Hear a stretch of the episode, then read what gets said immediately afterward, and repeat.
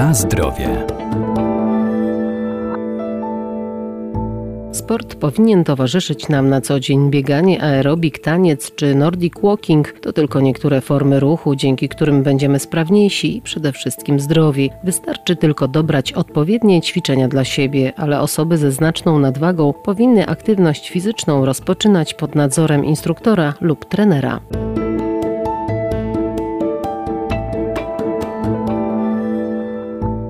Każda aktywność fizyczna ma pozytywny wpływ na zdrowie człowieka. Ruch dotlenia nasze mięśnie, poprawia nastrój i kondycję, czy pozwala zgubić zbędne kilogramy. Jednak intensywny trening nie dla każdego przyniesie korzyści, zwłaszcza osoby z otyłością czy znaczną nadwagą muszą najpierw przygotować organizm do wysiłku. U takich osób jest to część taka specyficzna. Dlaczego? I ćwiczenia powinny być pod kontrolą instruktora, trenera. Dr Maciej Tarnowski, Centrum Kultury Fizycznej Uniwersytetu Marii Curie Skłodowskiej w Lublinie. Dlatego, że inaczej pracuje serce, występują przeciwwskazania, układ oddechowy nie działa tak jak powinien.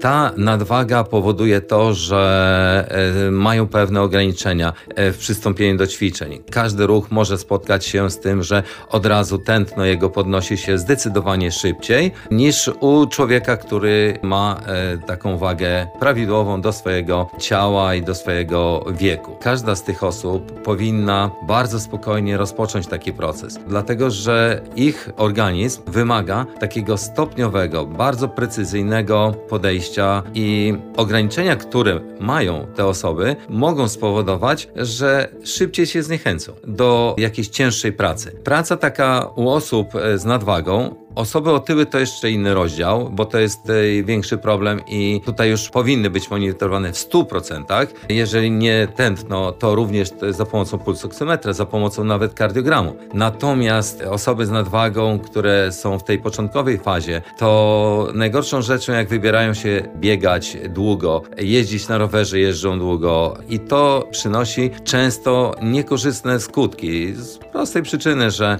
zniechęcenie następuje po dwóch, trzech tygodniach u tych osób. I fajną rzeczą jest, jeżeli instruktor albo trener napisze im program, tak zwany program adaptacyjny.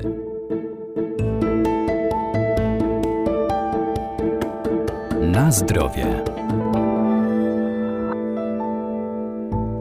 A na czym polega taki program adaptacyjny? Adaptacyjny, czyli zaadoptuje organizm do wysiłku. Na razie tego wstępnego. Przykładowo, krążenie ramion rano krążenie ramion i nie musi chodzić na trening, dodajmy. Krążenie ramion do przodu, do tyłu, odprowadzenie ramion do boku, żeby nie robić skłonów, nie schylać się, tylko nogę kładziemy na krzesło i staramy się chwilę poczekać, takie ćwiczenie izometryczne i rozciągamy nogę. To u nich prawa, lewa noga, krążenie, to już jest naprawdę fajne. Rozpoczynamy taki proces, gdzie na przykład później włączymy ćwiczenie na mięśnie brzucha, ale ćwiczenie na mięśnie brzucha, żadnych mocnych, dynamicznych ćwiczeń, tylko ćwiczenia, które są na przykład, korzystamy z taśm, terabandów, gdzie podciągamy się, wspomagamy się przy tej pracy mięśni brzucha. I wydaje się, że to gdzieś tam jest 50% ucieka w tą taśmę tej pracy, to wykonajmy tego więcej z tą taśmą. Ale mamy taki spokój, pewność, że temu człowiekowi nic się nie stanie,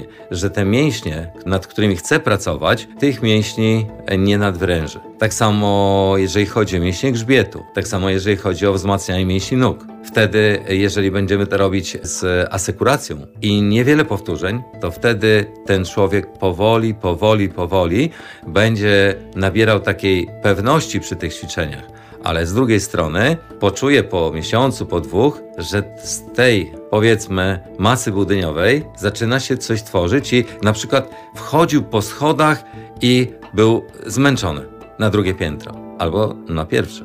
Okazuje się, że po miesiącu albo dwóch to drugie piętro nie stanowi dla niego żadnego problemu, bo on wszedł, zastanowił się i mówi: Jest okay, dobrze, fajnie, ćwiczę dalej.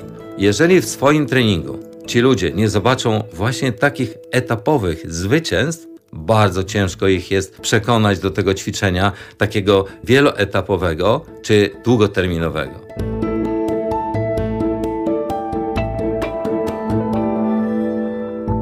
Przy każdej aktywności fizycznej ważna jest systematyczność ćwiczenia, także odpowiednie nawadnianie organizmu i właściwe odżywianie, w tym regularność spożywania posiłków.